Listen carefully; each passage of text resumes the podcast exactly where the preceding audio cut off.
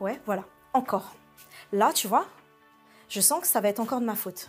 Alors que c'est pas moi qui ai commencé. C'est lui qui avait commencé. Mais à chaque fois, on va dire que c'est moi. En plus, elle est si émise. Il y avait personne pour me défendre. Personne pour me défendre. Est-ce que toi aussi, tu étais dans une situation où personne n'était là pour te défendre? Non, là, je suis pas. J'ai pas envie de me calmer. Au fait, oui, c'est la pensée du jour. Hein.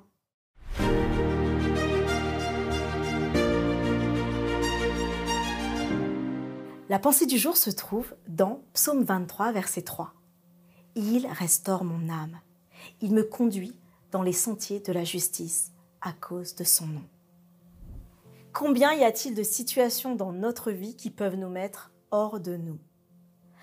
Avec le temps, nous apprenons aussi à garder notre sang-froid. Mais sur le coup, on sent que ça bouillonne intérieurement. On sent que tout notre corps est perturbé. On sent que même parfois on a du mal à se concentrer.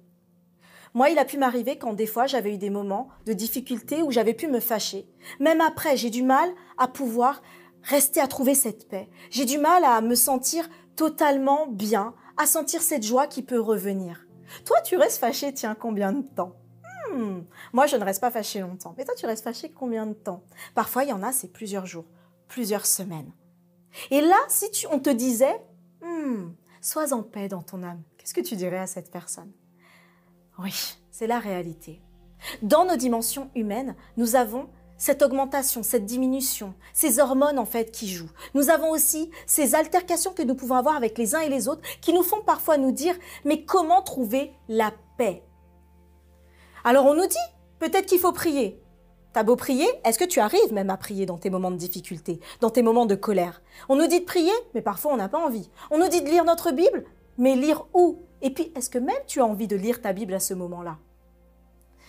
Dans le psaume 23, alors que David est dans sa fuite, alors que David recherche la présence du Seigneur, alors qu'il a besoin de le sentir, il va dire ceci. Il restaure mon âme en parlant du berger. L'Éternel est son berger. Il restaure son âme. Il me conduit dans les sentiers de la justice à cause de son nom. Bien sûr, le parallèle que David fait quand il dit ça, il parle de Dieu. Restaurer mon âme.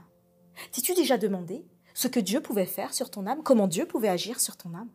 Moi, quand je lis cette phrase, restaurer mon âme, cela m'évoque la possibilité de repartir à zéro, de remettre un compte à rebours et dire, OK, c'est bon là, tout peut recommencer. Alors que je peux être en colère, c'est-à-dire que Dieu peut me dire, à cet instant précis, retrouve ta joie. Dieu, quand il veut restaurer ton âme, il veut pouvoir te ramener à lui. Il veut pouvoir te permettre de retrouver le lien qu'il a créé avec toi quand il t'a choisi. Il veut te permettre de te dire qu'à cet instant, ce n'est pas les pensées extérieures, ce que l'autre a créé ou ce que les situations ont créé en toi qui doivent te dominer. Mais c'est bien le fait que lui est en toi et qu'il va renouveler tes pensées. Mais plus encore, quand il restaure ton âme, il ne le fait pas simplement pour que tu aies une paix.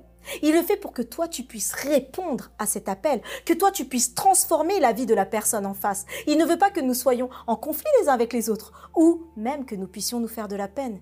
Il veut au contraire que nous puissions nous sauver les uns les autres. Il restaure ton âme, il change tes pensées, il renouvelle tes pensées. Il te permet de continuer, de pouvoir être auprès de lui, connecté. Mais plus encore, il me conduit dans les sentiers de la justice. Alors là, celui-ci, combien de fois est-ce que quand on est fâché, on prend des mauvaises décisions? Hmm? Ça t'est arrivé? Combien de fois, lorsqu'on est en colère, on n'arrive pas à percevoir finalement qu'est-ce qu'il fallait vraiment faire? On va peut-être répondre trop rapidement et on va blesser l'autre. Et après, parfois, faudrait y aller, faudrait y retourner pour s'excuser. C'est ce que là, c'est ce qui se passe ici. C'est ce que Dieu veut. Dieu veut que là, tu puisses te dire que quand il te conduit, il va te conduire dans les sentiers de la justice. Ça veut dire qu'il va te conduire dans la voie qui sera la bonne pour réagir. Parfois c'est répondre, parfois c'est pas répondre. Parfois c'est pouvoir accompagner et parfois c'est pouvoir se retirer. Parfois c'est pouvoir observer et parfois c'est pouvoir même pleurer. Parfois c'est pouvoir dire non et parfois c'est pouvoir s'excuser. Mais il va te conduire dans le sentier qui amène à faire sa volonté. Pourquoi? À cause de son nom. Et cela, c'est la clé de ce verset.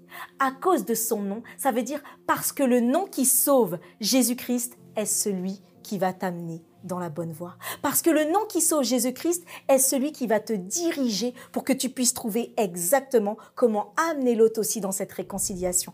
Parce que le nom qui sauve Jésus-Christ est le seul qui a la solution dans toutes les difficultés que tu vas vivre. Alors à cet instant précis, repense à David et toi dans ta vie d'aujourd'hui. Rappelle-toi, il restaure ton âme. Il te conduit dans les sentiers de la justice. Pourquoi? Parce qu'il t'a donné son nom.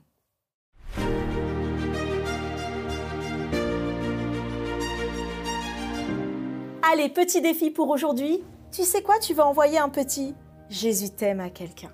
Jésus t'aime. Parce que ce nom Jésus, il peut transformer beaucoup de choses. Il va pouvoir peut-être amener une discussion, peut-être amener un merci. En tout cas, il transforme les choses. Et surtout, laisse-nous peut-être à nous aussi des Jésus t'aime.